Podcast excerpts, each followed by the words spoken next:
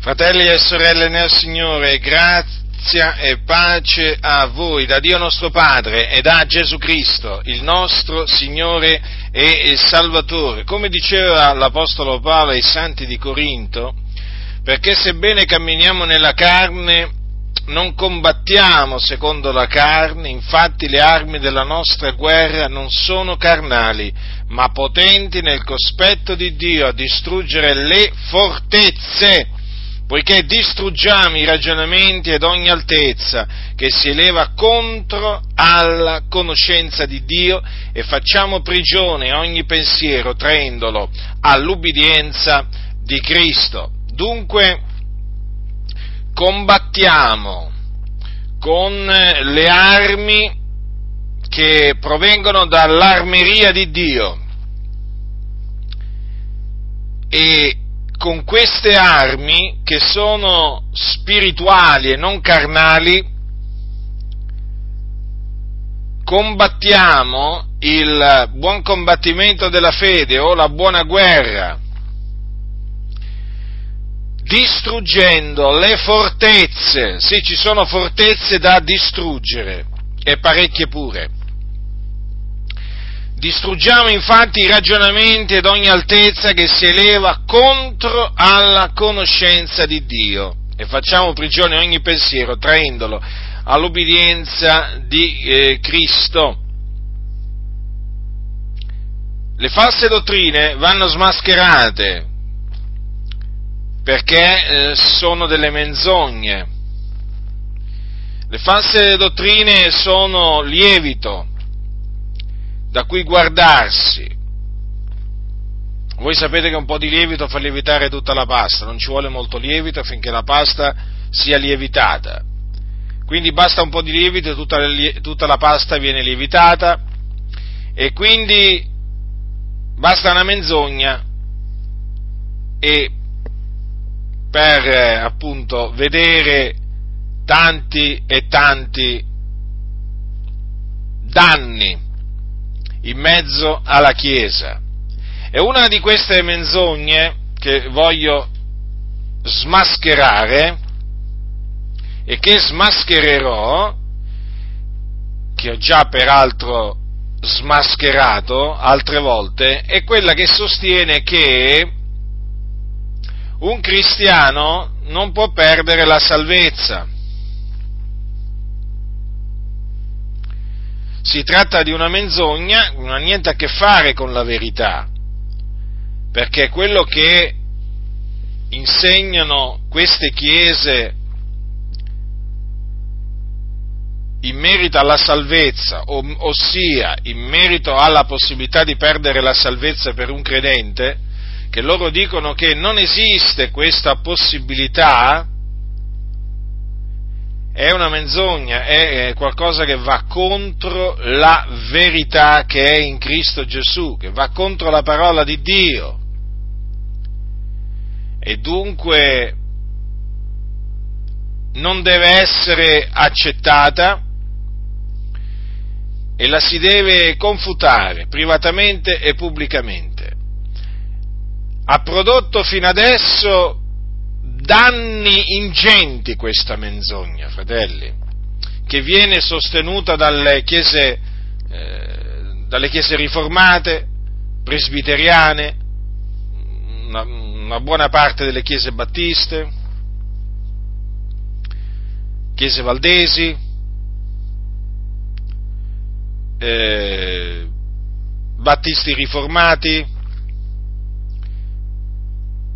e poi c'è anche eh, le chiese dei fratelli. Devo fare i nomi di queste chiese perché chiaramente affinché voi sappiate di quali chiese stiamo parlando. Comunque anche in mezzo ai pentecostali si è infiltrata e penetrata questa, questa eresia, perché è un'eresia. E dunque mi accingo a confutarla per l'ennesima volta non ci si stanca mai di confutare le menzogne, perché quando si, quando si confutano le menzogne si proclama la verità. E che ci si stanca di proclamare, di proclamare la verità? Io non mi sono stancato fino ad ora. io provo sempre una grande gioia nel proclamare la verità che è in Cristo Gesù. Provo sempre una grande gioia nel difendere l'Evangelo di Cristo Gesù, l'Evangelo della gloria del beato Dio.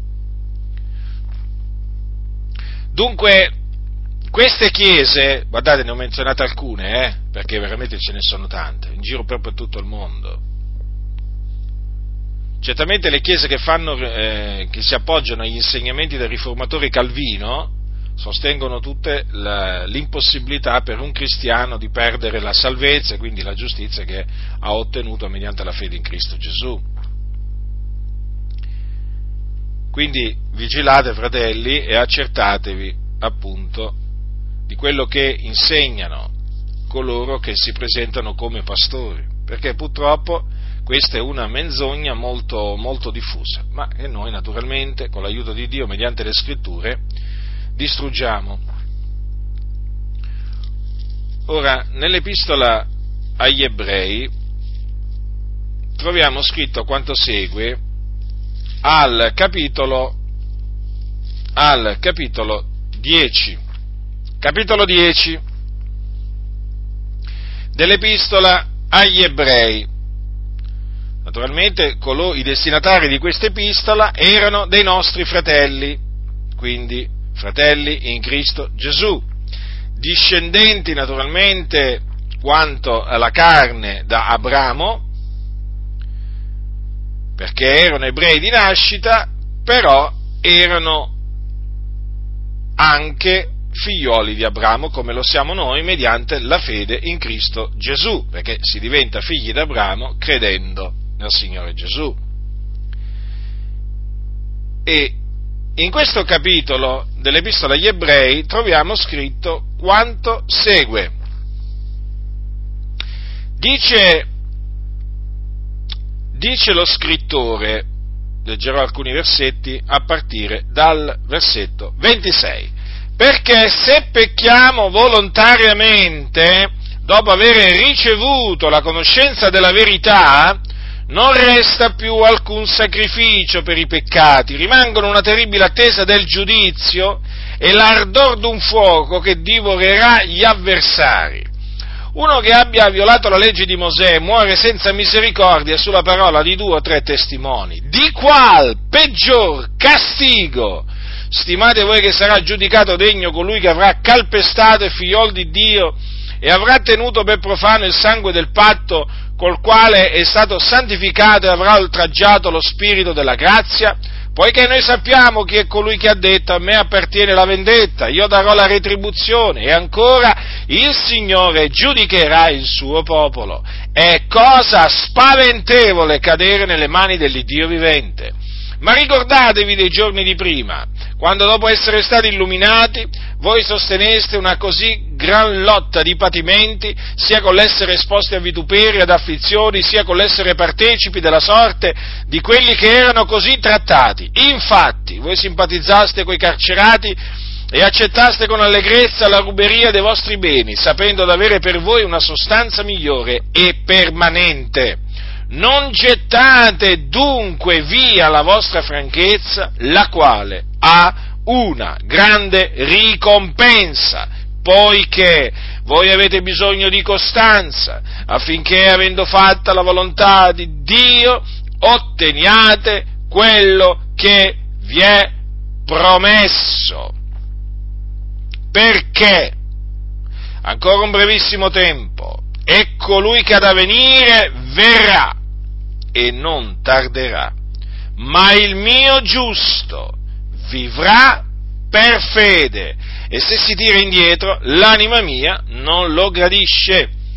Ma noi non siamo di quelli che si traggono indietro a loro perdizione, ma di quelli che hanno fede per salvare l'anima. Dunque lo scrittore ammonisce questi nostri fratelli affinché non si tirino indietro, affinché non si tirino indietro, perché erano tentati a tirarsi indietro. Infatti se voi leggete attentamente l'epistola, dall'inizio alla fine vi accorgerete che questi nostri fratelli erano tentati, essendo ebrei di nascita, a ritornare ai sacrifici espiatori offerti secondo la legge di Mosè per i peccati e quindi a ritornare ad appoggiarsi sul sacerdozio di Aronne.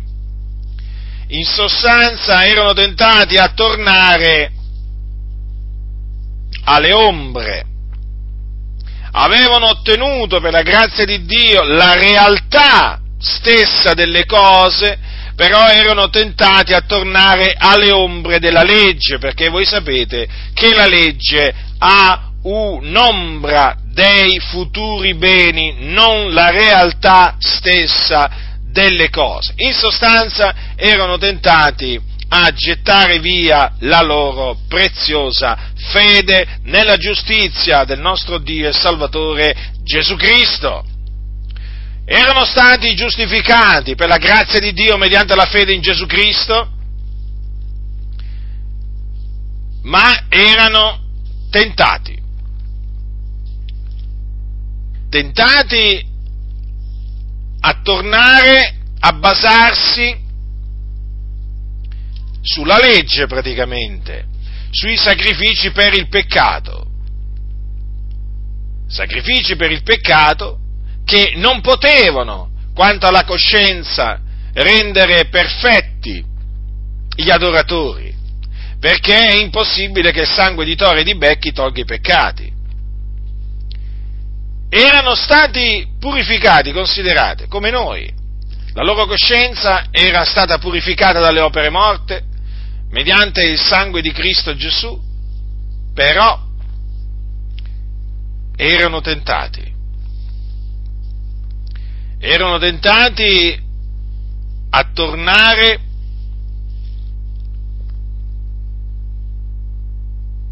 alle ombre, al sangue di Torre di Becchi praticamente, che non può togliere i peccati. E lo scrittore dunque li ammonisce severamente affinché non facciano questo passo, cioè affinché non si tirino indietro. Perché se si fossero tirati indietro sarebbero andati in perdizione. Allora, vediamo qua che cosa dice in particolare al versetto 37 e 38. Allora cita un passo di un profeta, il profeta Abacuc. Queste parole sono prese dal libro del profeta Abacuc, uno dei profeti di Dio. E gli cita queste parole. Ancora un brevissimo tempo e colui che da venire verrà e non tarderà, ma il mio giusto vivrà per fede e se si tira indietro l'anima mia non lo gradisce. Ora, queste parole, il mio giusto vivrà per fede, attestano in maniera inequivocabile che la giustificazione si ottiene non per le opere della legge, ma mediante la fede in Gesù Cristo. Difatti, l'Apostolo Paolo, parlando ai Galati, che cosa gli dice? Voi sapete che in mezzo ai Galati si erano insinuati alcuni che li turbavano, che volevano sovvertire l'Evangelo di Cristo Gesù e che li incitavano a tornare alla legge, ai deboli e poveri elementi, incitarli a eh, ricominciare a servirli, quindi a servire giorni, mesi, stagioni ed anni e anche a farsi circoncidere. E allora l'Apostolo Paolo gli scrive ammonendoli, riprendendoli severamente e gli spiega che la giustificazione non si ottiene per mezzo delle opere della legge, ma mediante la fede nel Signore Gesù Cristo. e questo glielo spiega in svariate maniere. E in questa epistola cita appunto le parole di Abacuc, il giusto vivrà per fede.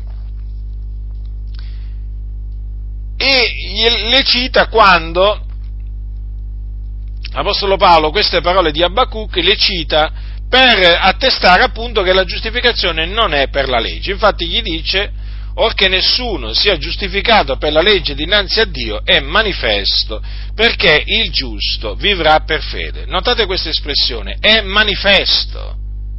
Cioè non è una cosa nascosta, è una cosa manifesta. Cioè che nessuno viene giustificato per la legge. Mediante la legge non si può essere giustificati, fratelli del Signore, mediante le opere della legge, perché mediante la legge è data la conoscenza del peccato. Il Dio non diede la legge per giustificare l'uomo, il Dio diede la legge per far conoscere il peccato e affinché il peccato abbondasse. Dunque, per le opere della legge non si può essere giustificati. Paolo lo ha ribadito con forza, con franchezza ai santi della Galazia e gli ha citato le parole del profeta Abacuc. Il giusto vivrà per fede. Queste parole l'Apostolo Paolo le cita anche ai santi di Roma. All'inizio della sua epistola, infatti, gli dice queste parole ascoltate, è l'apostolo, sempre l'Apostolo Paolo che, che parla, dice queste parole, io sono debitore tanto ai greci quanto ai barbari, tanto ai savi quanto agli ignoranti, ond'è che per quanto sta in me io sono pronto ad annunziare l'Evangelo anche a voi che siete in Roma, poiché io non mi vergogno dell'Evangelo, perché esso è potenza di Dio per la salvezza di ogni credente, del giudeo prima e poi del greco, poiché in esso la giustizia di Dio è rivelata da fede a fede, secondo che è scritto, ma il giusto vivrà per fede. Allora, chi è dunque quello che il Signore chiama il mio giusto? Così viene citato nell'Epistola agli Ebrei. Chi è colui che viene chiamato il giusto in queste epistole? È colui che, avendo creduto nel Signore Gesù Cristo, è stato giustificato, quindi reso giusto. È stato dunque reso giusto mediante la fede nel Vangelo, perché è nel Vangelo che la giustizia di Dio è rivelata, la giustizia di Dio. Quale giustizia di Dio? Quella che viene dalla fede o che si basa sulla fede. Infatti,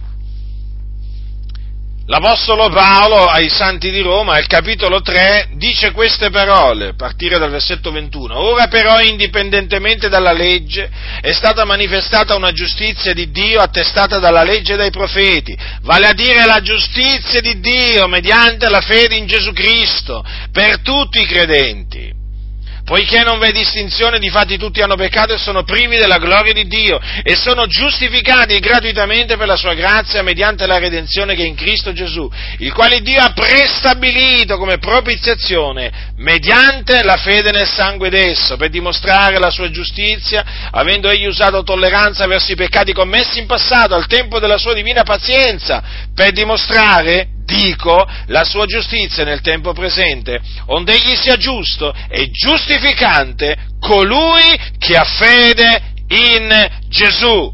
Dunque, colui che ha fede in Gesù è giustificato.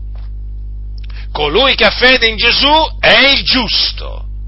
È il giusto. Vedete che cosa dice, vedete che cosa dice l'Apostolo Paolo? È stata manifestata una giustizia di Dio. La giustizia di Dio mediante la fede in Gesù Cristo. Ora questa giustizia si ottiene medi- soltanto mediante la fede in Gesù Cristo ed è per tutti coloro che credono. Ecco perché dice, tutti hanno peccato e sono privi della gloria di Dio e sono giustificati gratuitamente per la sua grazia mediante la redenzione che è in Cristo Gesù. Quindi il giusto è colui che, avendo fede, la fede in Gesù Cristo, è giustificato agli occhi di Dio. Ecco perché Dio lo chiama il mio giusto perché ha ottenuto la giustizia di Dio che viene dalla fede o che si ottiene mediante la fede in Gesù Cristo. Guardate fratelli che queste parole sono di fondamentale importanza per smascherare coloro che sostengono che appunto un credente, o come dicono loro, un vero credente, non può perdere la salvezza, non può perdere la giustizia di Dio che viene dalla fede. Perché vedete, qui la scrittura parla del giusto, cioè di colui che ha la fede in Gesù, il quale dunque può dire di essere stato giustificato di essere stato giustificato mediante la fede in Cristo Gesù. Ma che cosa dice qua la scrittura? Che cosa dice Dio? Dopo aver detto il mio giusto vivrà per fede, dice e se si trae indietro, l'anima mia non lo gradisce. Ora, voi sapete che per essere graditi a Dio occorre la fede? Sapete questo, vero? Certo che lo sapete, perché è scritto. Senza fede è impossibile piacergli. Senza fede è impossibile piacergli. Senza fede è impossibile piacergli. Ora, lo sapete che non tutti hanno la fede. È scritto non tutti hanno la fede. Chi sono coloro che hanno la fede? Chi sono coloro che hanno la fede? Sono coloro a cui Dio ha dato di credere. Sono coloro a cui ha dato, Dio ha dato di credere. Perché la fede viene da Dio. Che hai tu che non l'hai ricevuto? Che hai? Che hai tu che non l'hai ricevuto? Hai qualcosa che non l'hai ricevuto da Dio? No, non hai proprio niente che non hai ricevuto da Dio. Tutto ti è stato dato da Dio, anche la fede. Come anche il ravvedimento ti è stato dato da Dio. Quindi ti sei ravveduto? Hai creduto? Ecco, ti sei ravveduto e hai creduto perché a Dio è piaciuto darti il ravvedimento e la fede. Allora, senza la fede è impossibile piacere al Signore. Ora, perché qua c'è scritto se si tira indietro l'anima mia non lo gradisce? Perché nel momento in cui il giusto si tira indietro, smette di credere, o meglio, si sbarazza della fede. Sbarazzandosi della fede, lui non è più gradito agli occhi del Signore, non può più piacere al Signore. In altre parole, smette di essere un giusto. Capite? Smette di essere un giusto, certo. Nel momento in cui il giusto si tira indietro, smette di essere giusto. È ovvio che smette di essere giusto perché? Perché smette di essere rivestito della giustizia di Dio che si basa sulla fede in Cristo Gesù. Per cui, se si sbarazza della fede, è del tutto ovvio che lui si sbarazza della giustizia di Dio, ottenuta mediante la fede. Perché appunto stiamo parlando della giustizia di Dio che viene dalla fede. La giustizia di Dio che viene dalla fede. Proprio così è chiamata, fratelli. La giustizia di Dio che è rivelata nell'Evangelo. Nell'Evangelo.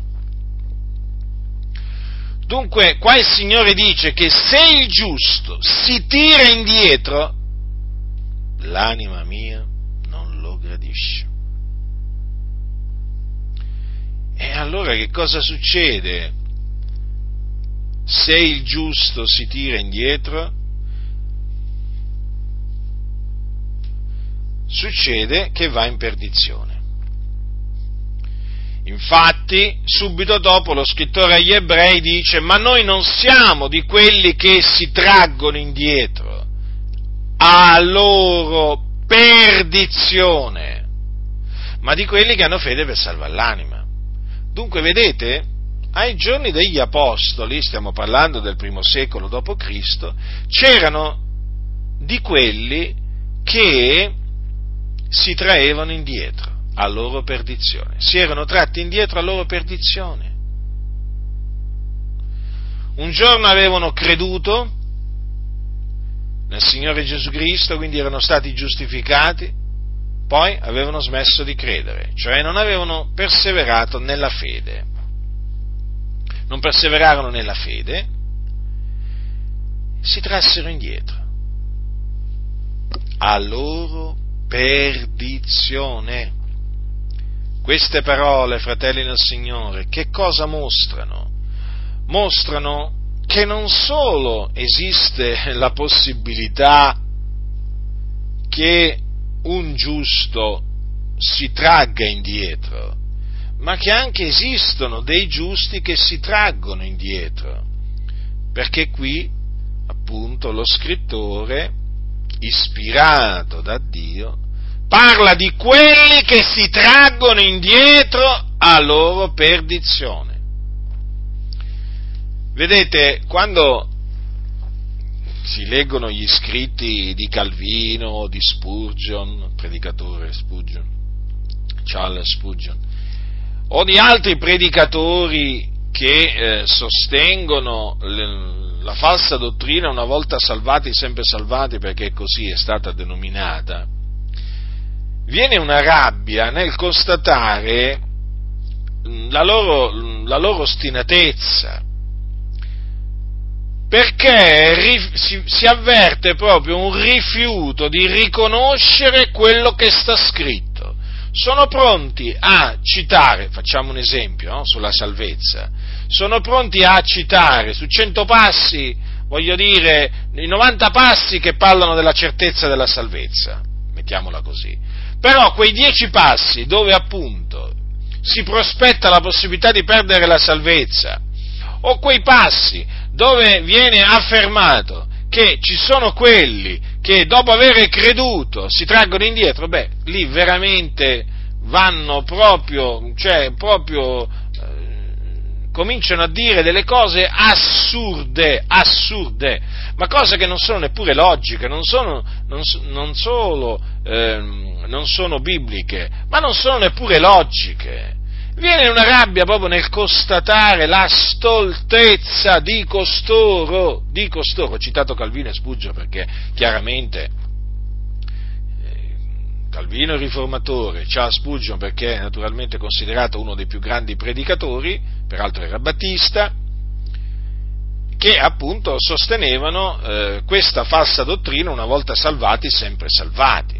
Come si fa a dire, proprio a, a, davanti a quello che sta scritto, ma come si fa a dire che un giusto non può mai tirarsi indietro e quindi non può andare mai in perdizione? Come si fa? Come si fa quando queste parole non lasciano proprio ehm, alcuna possibilità di dire una cosa del genere? Noi non siamo di quelli che si traggono indietro a loro perdizione. Ma chi erano questi che si traevano indietro a loro perdizione? Evidentemente erano dei giusti, perché poco prima lo scrittore dice il mio giusto vivrà per fede, se si tira l'anima, indietro l'anima mia non lo gradisce. Quindi non erano persone che apparivano giuste ma non lo erano, o, o in altre parole, non erano dei falsi giusti, erano dei veri giusti. Erano quindi dei veri credenti, perché avevano veramente creduto.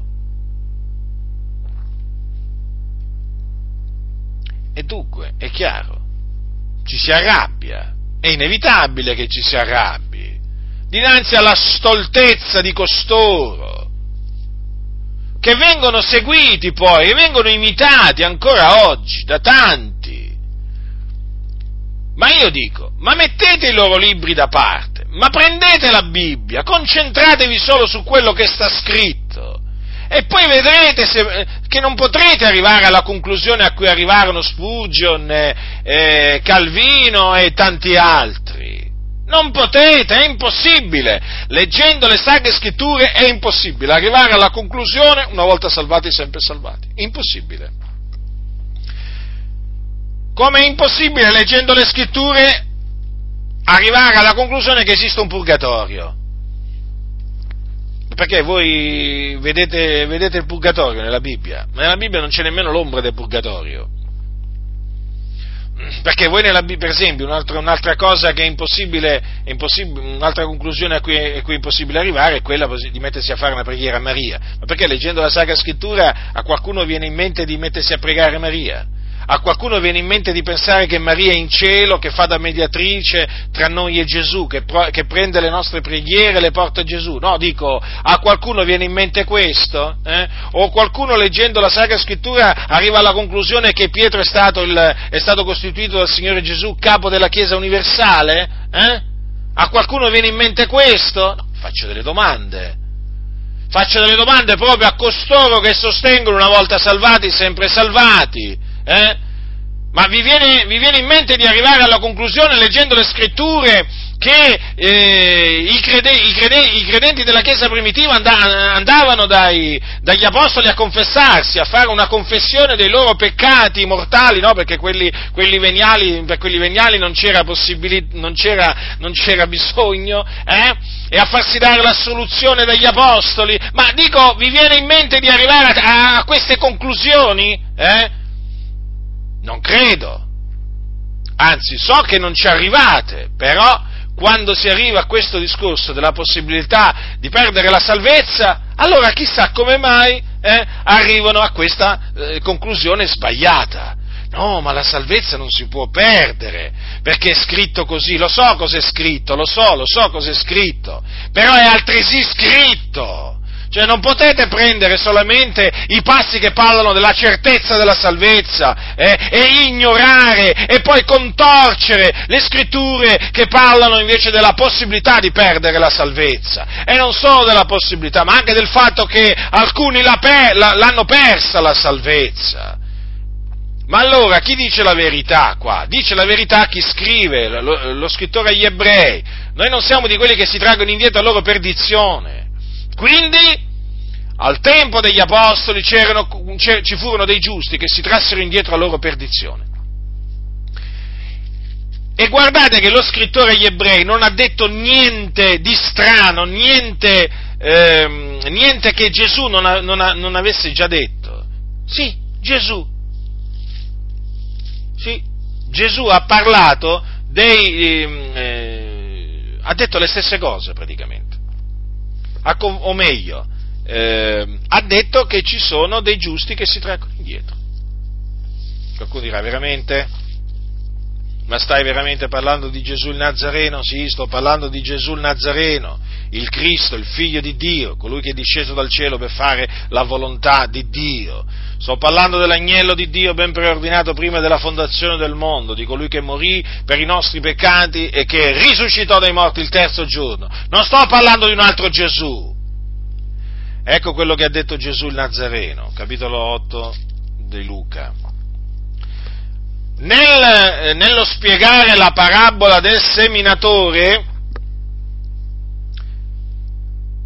Gesù ha detto queste parole in merito a, al, al seme, a quella parte del seme che cade sulla roccia o sui luoghi rocciosi.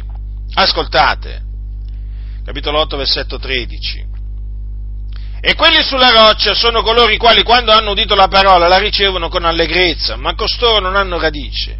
Credono per un tempo e quando viene la prova si traggono indietro.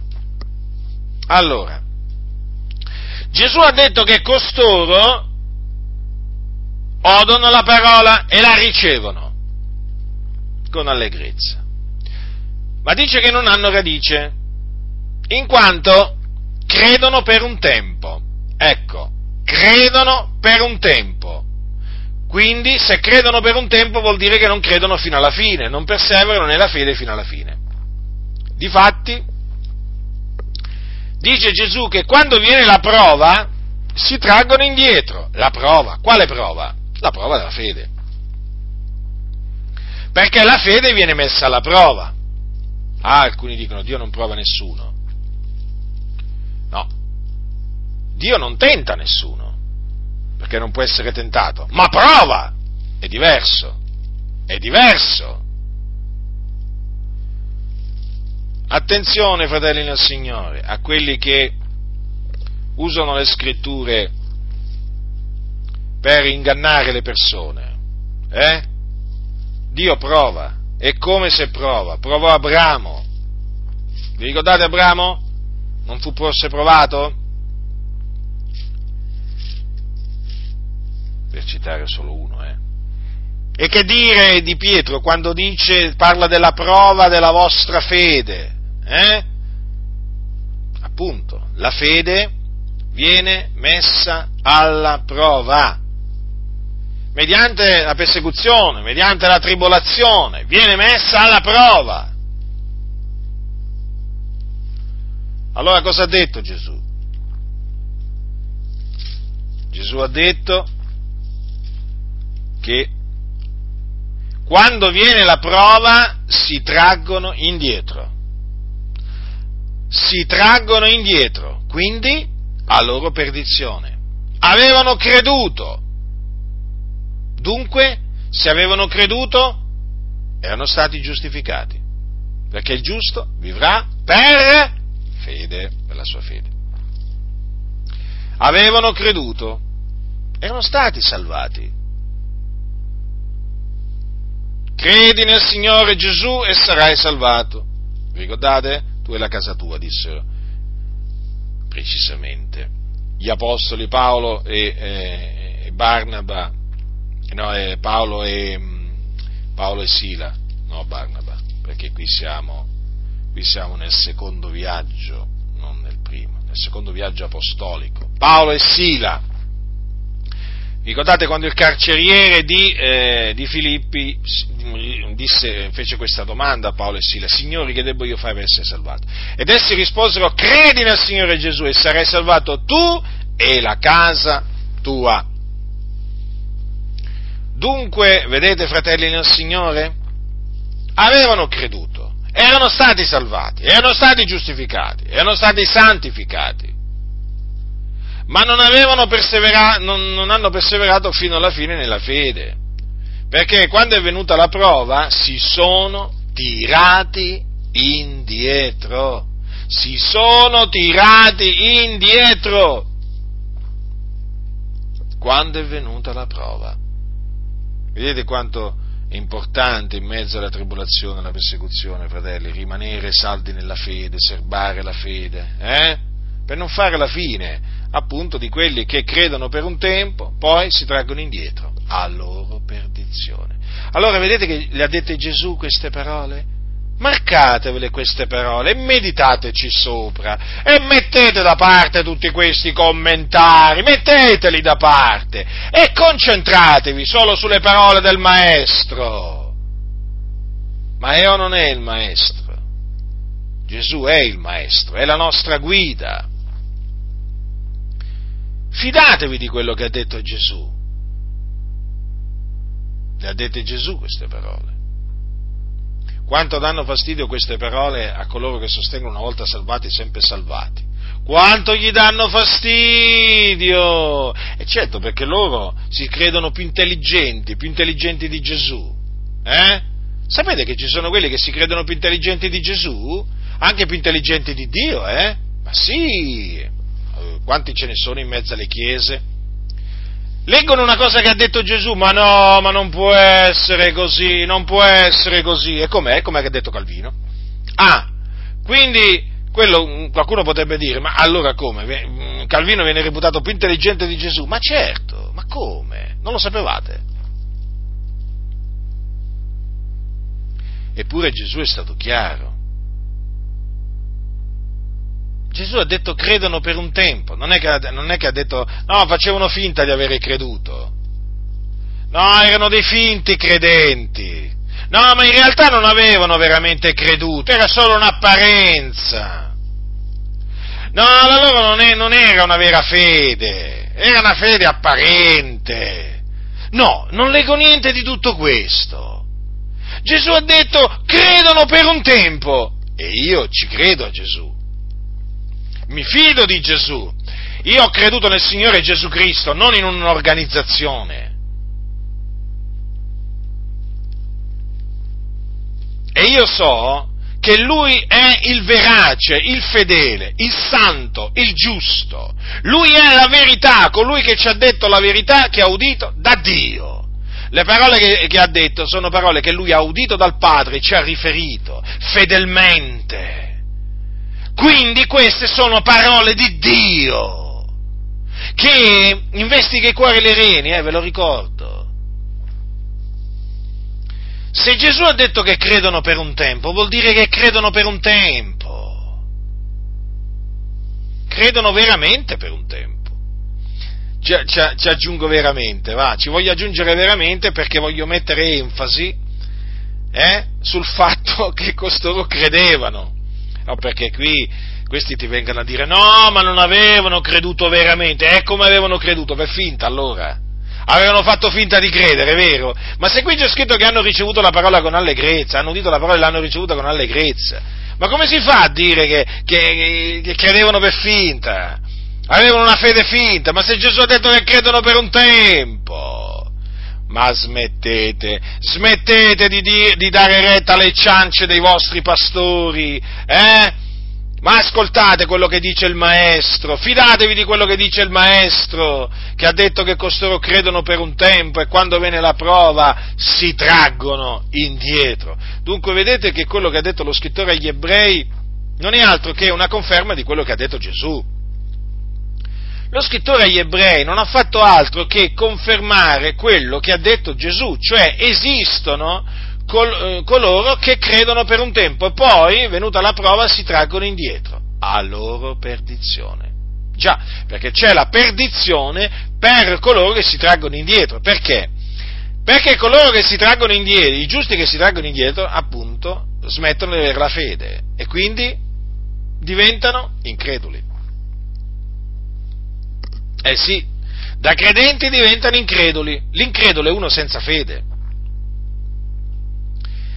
E appunto perché è senza fede non è un giusto l'incredulo, perché non ha la giustizia di Dio che viene dalla fede. Capite, fratelli nel Signore? Sapete che oggi c'è la, la tendenza a mandare in cielo tutti. Sembra proprio che eh, in cielo vadano tutti, nessuno va, va all'inferno, ma proprio nessuno, eh? Nessuno! Ma nessuno proprio! Ma voi sentite dire dai pulpiti che qualcuno è andato all'inferno e che va all'inferno? Ma io veramente. Cioè, quando considero quello che dice la Sacra Scrittura, poi a sentire, a sentire molti veramente viene proprio da, da arrabbiarsi fortemente, eh? Perché Gesù ha parlato di una, di una Gesù ha parlato di una, di, una, di una, via spaziosa che mena alla perdizione. Ora, io quando penso alla via spaziosa che mena alla perdizione, cioè penso proprio a una strada proprio spaziosa, eh? spaziosa, dove c'è tanta gente che la sta percorrendo. E qui dice che questa è la, è la, la, la via che mena alla perdizione, alla perdizione, quindi coloro che la percorrono dove vanno quando muoiono? All'inferno, nell'Ades, in mezzo al fuoco.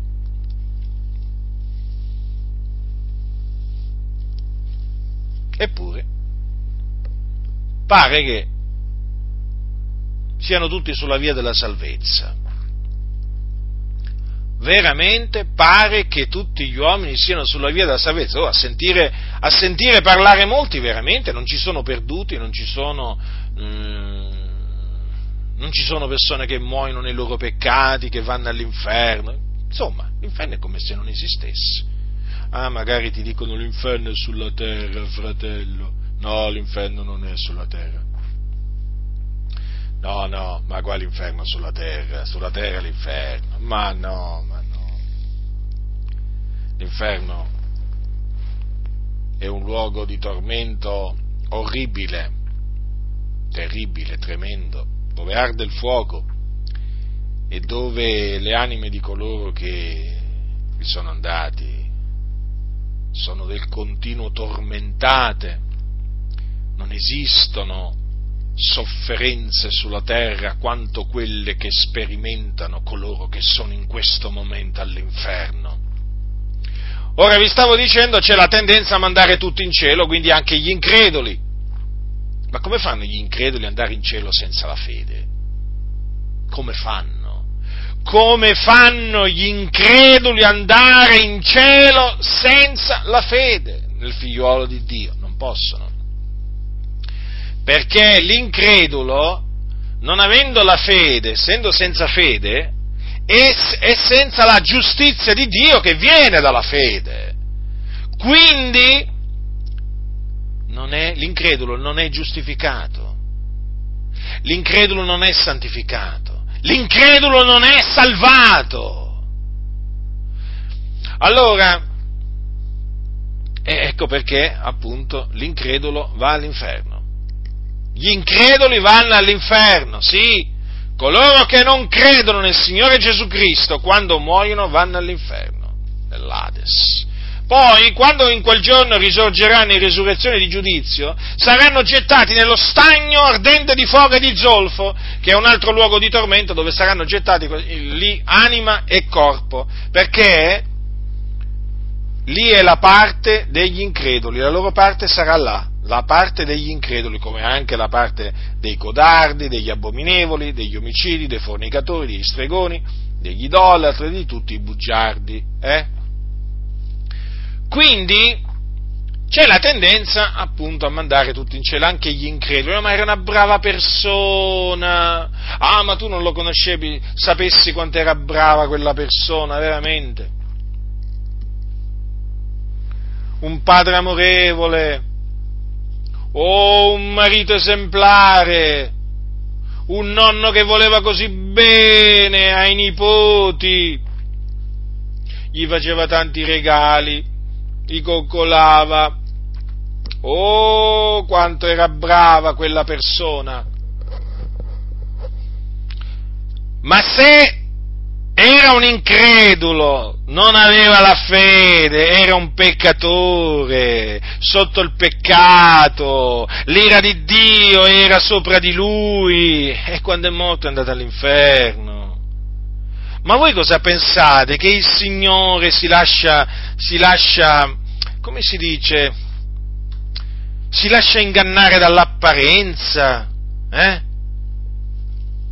Cioè, ma voi cosa pensate? Che il Signore rinneghi la sua parola? Il Signore ha parlato. Questa è la sua parola. Il giusto vivrà per fede. Chi non ha la fede va all'inferno quando muore.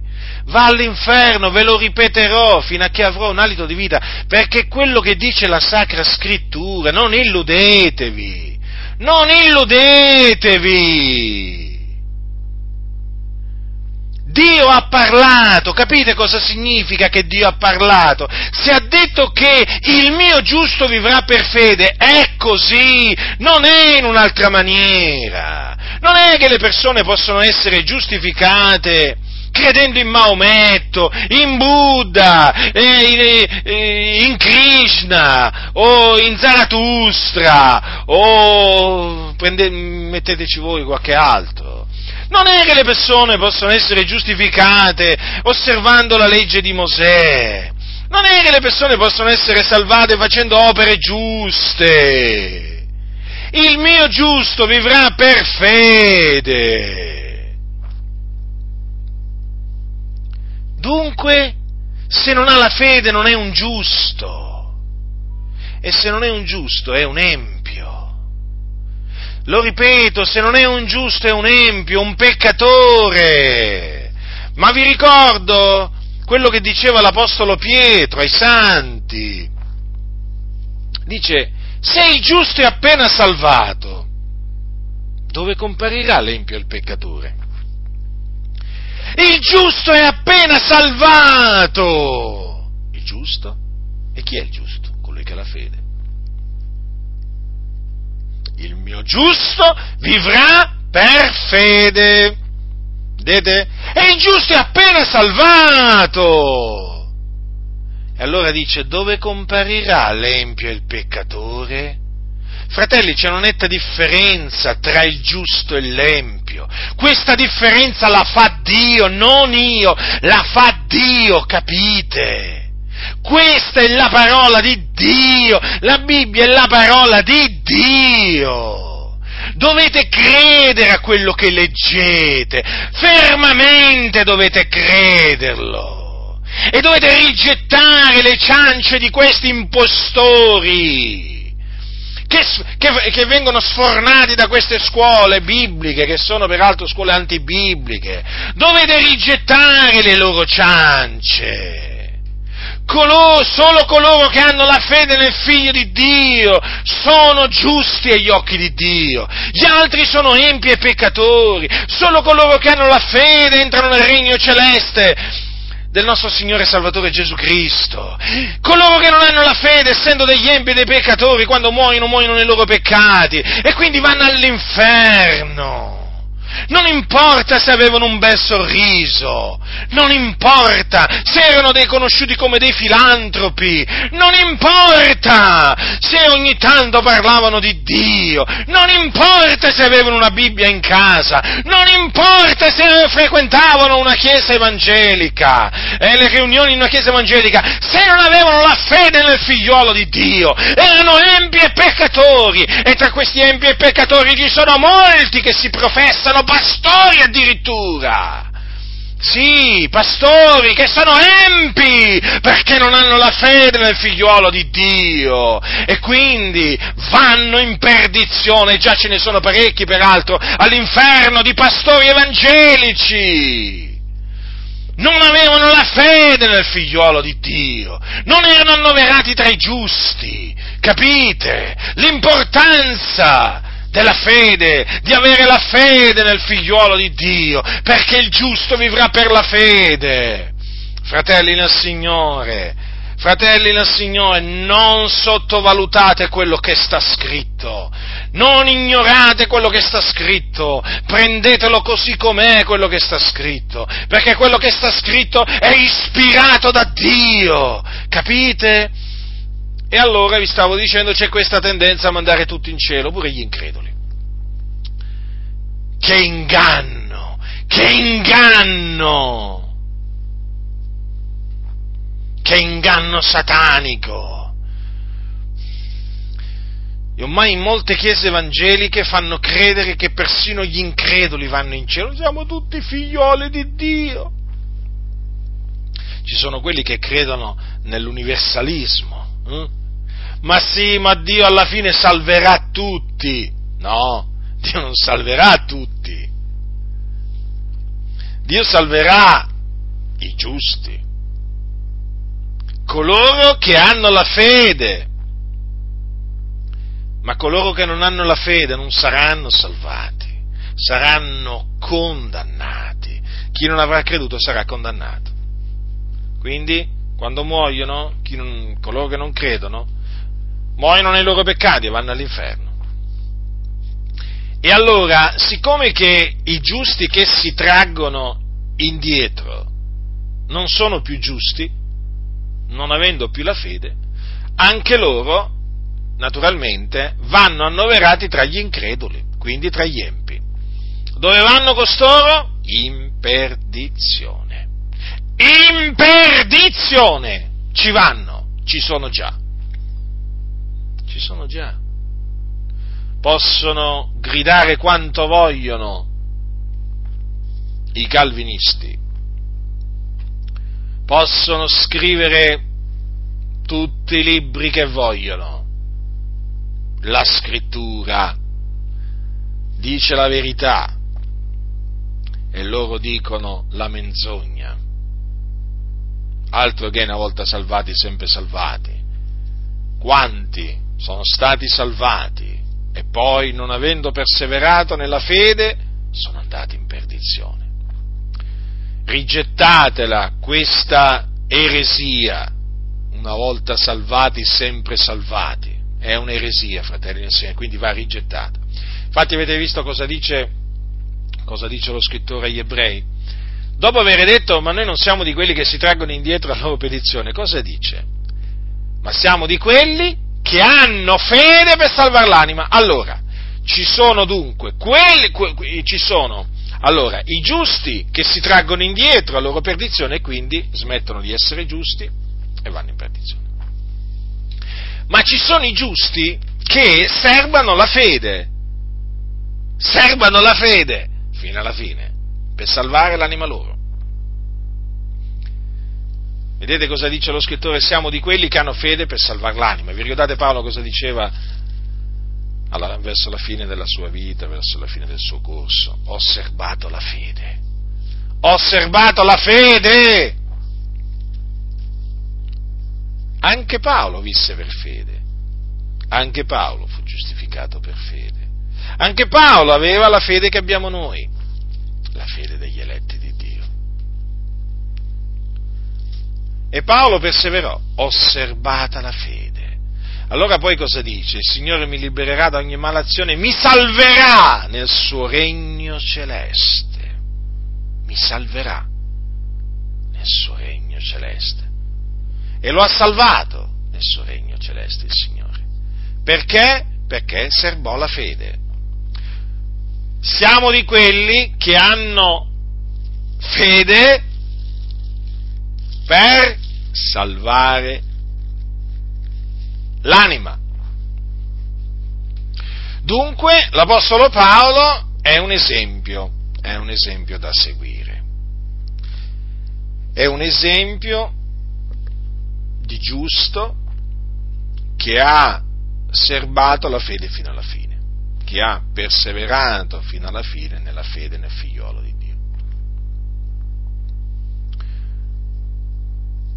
Come, dice, come diceva lui stesso, Paolo, disse ai Galati, sono stato crocifisso con Cristo, non sono più io che vivo, ma è Cristo che vive in me. La vita che vivo ora nella carne, la vivo nella fede nel figliuolo di Dio, il quale mi ha amato e ha dato se stesso per me. Possiamo dire appunto che l'Apostolo Paolo visse la sua vita nella carne, nella fede, nel figliolo di Dio, fino alla fine.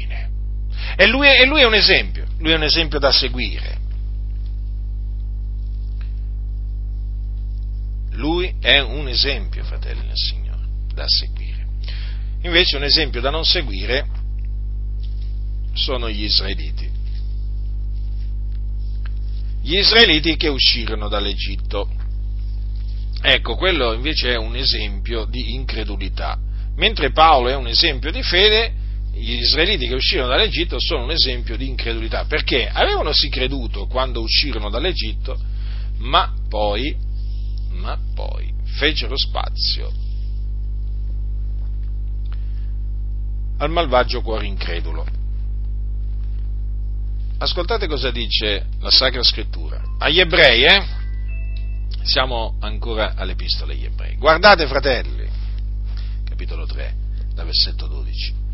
Guardate, fratelli, che talora non si trovi in alcuno di voi un malvagio cuore incredulo che vi porti a ritirarvi dall'Iddio vivente, ma esortatevi gli uni gli altri tutti i giorni finché si può dire oggi, onde nessuno di voi sia indurato per inganno del peccato, poiché siamo diventati partecipi di Cristo a condizione che riteniamo ferma sino alla fine la fiducia che avevamo da principio mentre ci viene detto, oggi se udite la sua voce non indurate i vostri cuori come nel dì della provocazione.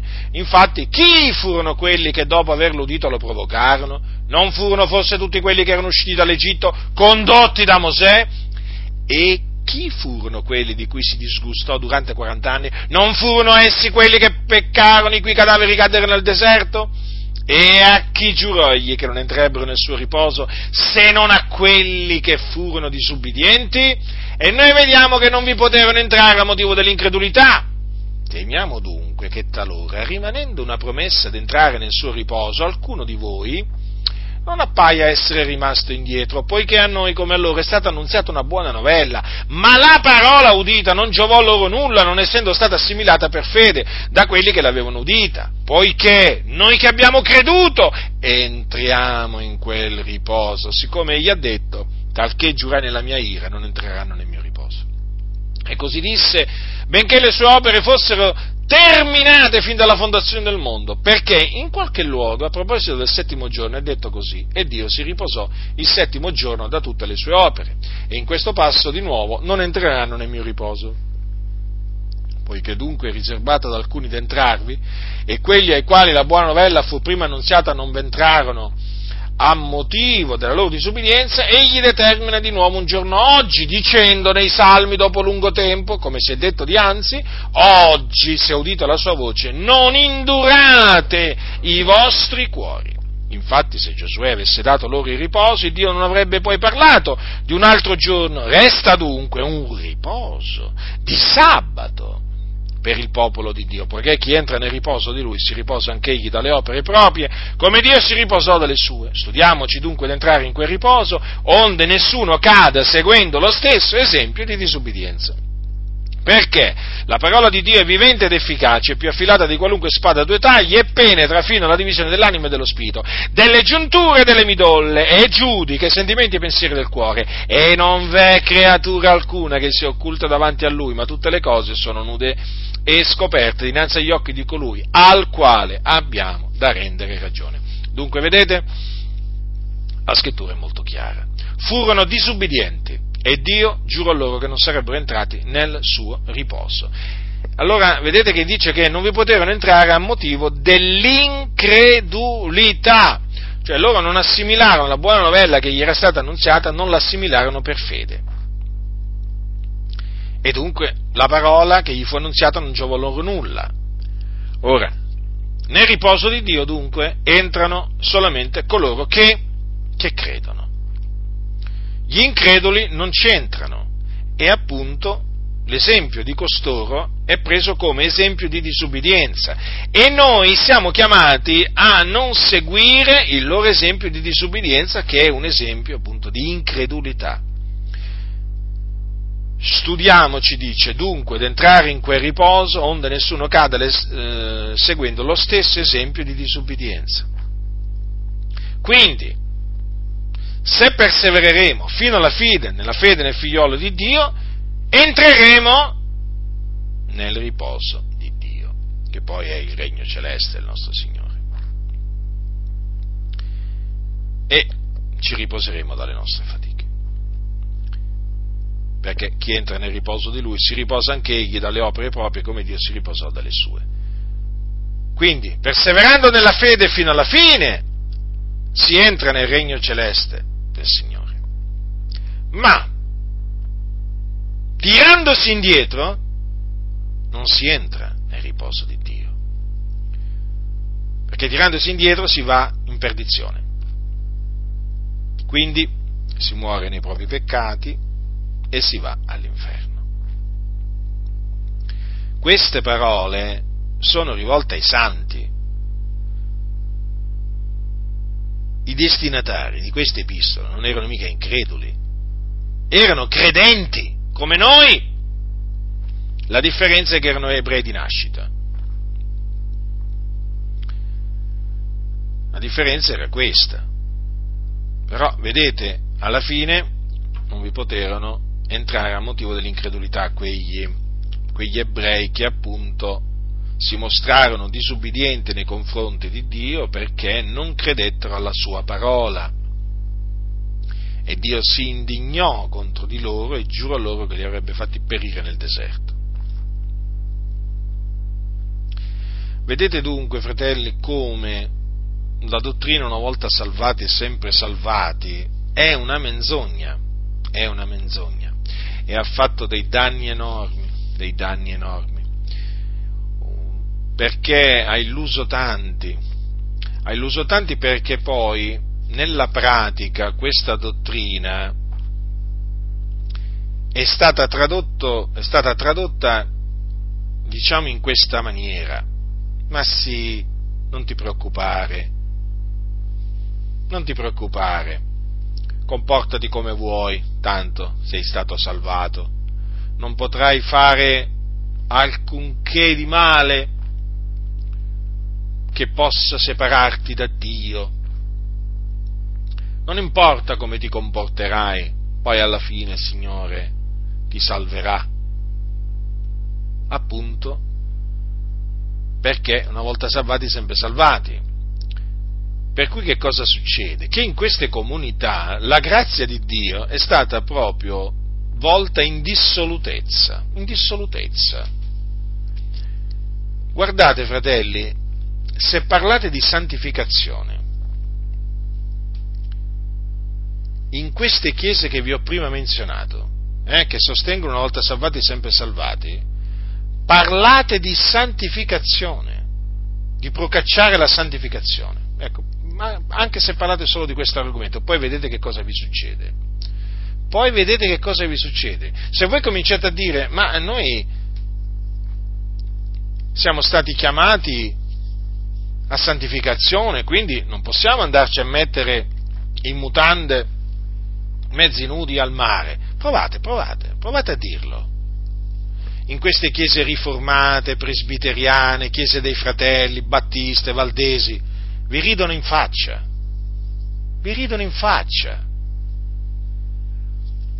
O se magari vi sentono, vi sentono dire che bisogna fuggire alla fornicazione, che due fidanzati non possono convivere tranne pochissimi casi, ma io la maggior parte vi ride in faccia, vi ride in faccia.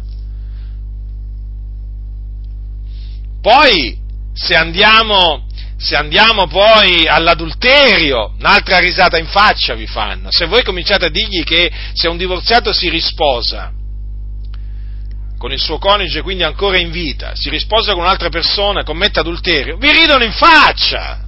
Ma cosa stai dicendo? Ma no, ma non è adulterio quello lì. Ma potrei.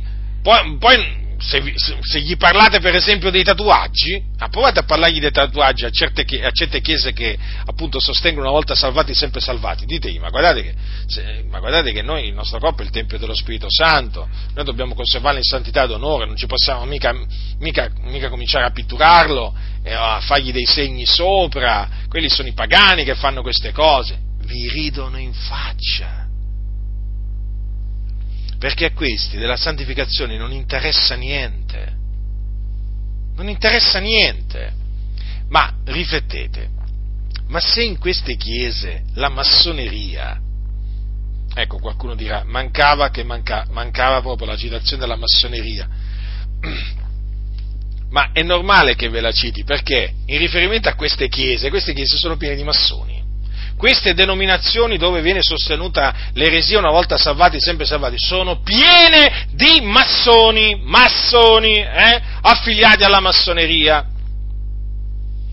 Ma riflettete, ma se queste chiese considerano l'appartenenza alla massoneria una cosa lecita per un cristiano e quando si entra nella massoneria si presta giuramento davanti a un essere che è chiamato grande architetto dell'universo, che non è l'Iddio d'Abramo, di Isacco e di Giacobbe, ma è il principe di questo mondo, cioè Satana. Ma se vi dicono che un cristiano può addirittura diventare un massone perché tanto non fa niente, ma figuratevi un po' voi se non vi diranno che uno si può fare i tatuaggi addosso, se, se, eh, figuratevi se non vi diranno che un divorziato si può risposare, che due fidanzati si possono, si possono convivere e, e via dicendo. Ma per questi puoi fare pure un patto col diavolo!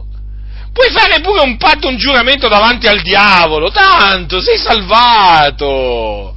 sei salvato, fratello! Ma sì, la massoneria è un'istituzione filantropica, annoverato al suo interno eh, eminenti, eminenti protestanti, certo, perduti, peccatori, empi, certo, si chiamavano protestanti, ma figuriamoci, ma certo, ma erano degli empi. Capite cosa vi vengono a dire? Ecco perché, cioè, voglio dire, queste chiese, appunto, una volta salvati, sempre salvati, ti permettono di fare tutto, anche di entrare nella massoneria.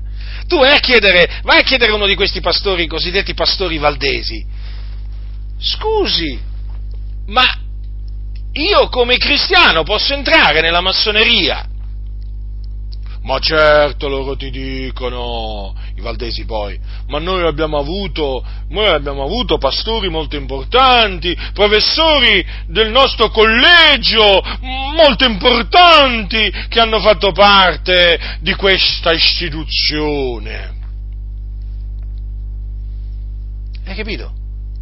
E certo, puoi entrare pure a far parte di una società segreta può entrare a far parte pure di una società segreta che adora Satana per queste chiese. Una volta salvati, sempre salvati. Capite? Capite, fratelli del Signore? Capite le tenebre che regnano in queste chiese? Le tenebre, le tenebre proprio! Non c'è luce in queste chiese, c'è da scappare. C'è da scappare. Pensate un po' voi che cosa ammettono, che un cristiano possa entrare nella massoneria che è una società satanica dove veramente adorano e servono Satana. Eh? L'altro giorno, l'altro giorno ho, ho, pubblicato un video dove parla un banchiere, un banchiere olandese. Eh, cosa racconta? Che l'alta finanza, dico l'alta finanza, eh? L'alta finanza adora Satana. Non solo adora Satana, ma gli offre dei sacrifici umani, bambini. E chi c'è nell'alta finanza? Eh? Chi sono coloro che stanno ai vertici di questi ambienti potenti? Sono i massoni poi non importa a quale obbedienza massonica fa, appartengano, non importa. Sono satanisti. E ci sono anche sacrifici umani che vengono compiuti. Sì, sì, ci sono ambienti massonici dove vengono compiuti anche sacrifici umani, dove vengono sacrificati a Satana bambini. Eh? E questa è la massoneria buona, fatta di galantuomini, che poi vi vengono a propinare questi impostori che si definiscono cristiani evangelici. Eh?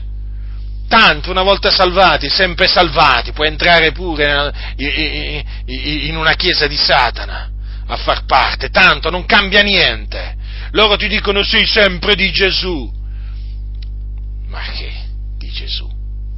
Questa è gente che appartiene al diavolo.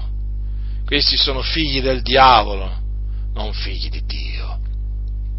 Ma per dirvi, capite fratelli, che cosa c'è in mezzo, alle, in mezzo a queste chiese dove appunto sostengono una volta salvati, sempre salvati, che poi, che poi proprio queste chiese, eh, quando, gli, quando, appunto gli viene richiesto di dire qualcosa sulla massoneria, si intrincerano dietro il silenzio.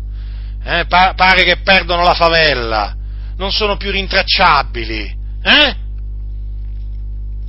Questi cosiddetti pastori riformati, battisti, metodisti, valdesi, presbiteriani riformati, ma metteteceli tutti qua. No, i metodisti, sì vabbè, valdesi metodisti, poi alla fine credono nella stessa menzogna, poi una volta salvati sempre salvati. Perché Wesley in effetti non, non credeva nella falsa dottrina, una volta salvati sempre, sempre salvati. Però sapete, ormai la Chiesa è valdo metodista in Italia, ormai molti metodisti sono valdesi praticamente, quindi hanno aderito al credo al credo dei riformati. Eh? Poi queste chiese qua, quando gli dici di condannare la massoneria, ti condannano a te. Avete capito che fanno questi? Ti condannano a te, ti condannano, mica la massoneria. Perché loro oramai sono proprio nelle tenebre, capito? Nelle tenebre. Per loro, per queste chiese oramai il peccato è come se non esistesse più, ma si sposano persino gli omosessuali. Ma si sposano persino gli omosessuali! A Chiesa Valdese sostiene una volta salvati, sempre salvati. Eh? Che fa? Che fa? Eh, sposa, diciamo così, gli omosessuali. Ciò che è in abominio a Dio fa. Ma sì, tanto, una volta salvati, sempre salvati. I cristiani possono essere pure omosessuali, gli omosessuali possono pure sposarsi tra di loro. E insomma, vedete un po' voi, eh? Vedete un po' voi i frutti, eh? I frutti che ha portato l'eresia calvinista, una volta salvati, sempre salvati. Ecco i frutti, eccoli i frutti, eccoli i frutti. Sono chiese queste praticamente dove la santificazione viene rigettata. Viene rigettata la santificazione.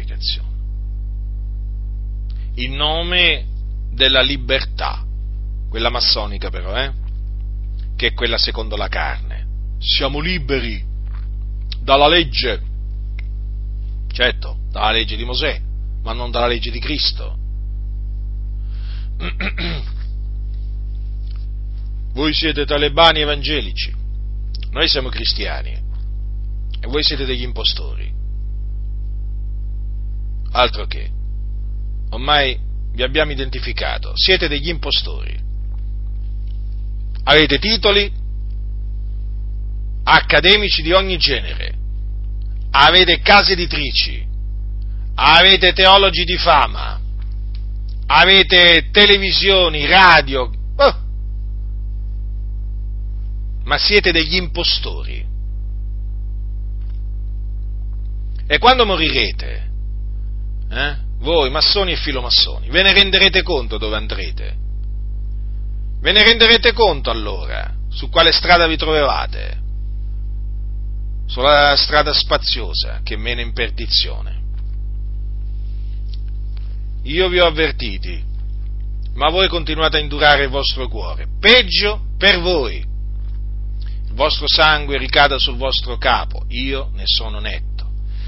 Torno a voi, fratelli nel Signore. Queste chiese che sostengono una volta salvati, sempre salvati, sono per la dissolutezza, sono per la corruzione, per la falsità, per l'inganno. Se qualcuno di voi ne fa parte, ne esca immediatamente, si separi immediatamente da queste chiese in mano alla massoneria, che promuovono la dissolutezza e la ribellione nei confronti di Dio. Dunque vi ho dimostrato che la dottrina una volta salvati, sempre salvati, è una falsa dottrina. La Sacra Scrittura non lascia alcun dubbio.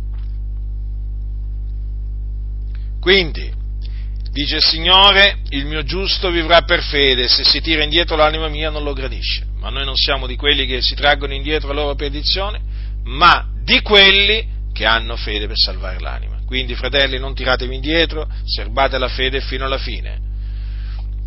Lottate per la fede fino alla fine, accompagnando la vostra fede con le opere buone eh, che il Signore ha innanzi preparato affinché noi le pratichiamo. Eh? Unite alla fede le opere, fratelli. E noi dice, essendo stati creati in Cristo Gesù, per le buone opere le quali Dio ha innanzi preparate affinché le pratichiamo. Serbate quindi la fede fino alla fine per poter entrare nel riposo di Dio. Ricordatevi, ci sono quelli che si traggono indietro a loro perdizione, eh? ci sono, c'erano allora, ci sono anche oggi. Non seguite il loro esempio. Non seguite il loro esempio, seguite l'esempio dell'Apostolo Paolo che serbò la fede fino alla fine e fu, sal- fu, salvato, il Signore lo salvò nel suo regno celeste. La grazia del Signore nostro Gesù Cristo sia con tutti coloro che lo amano con purità incorrotta.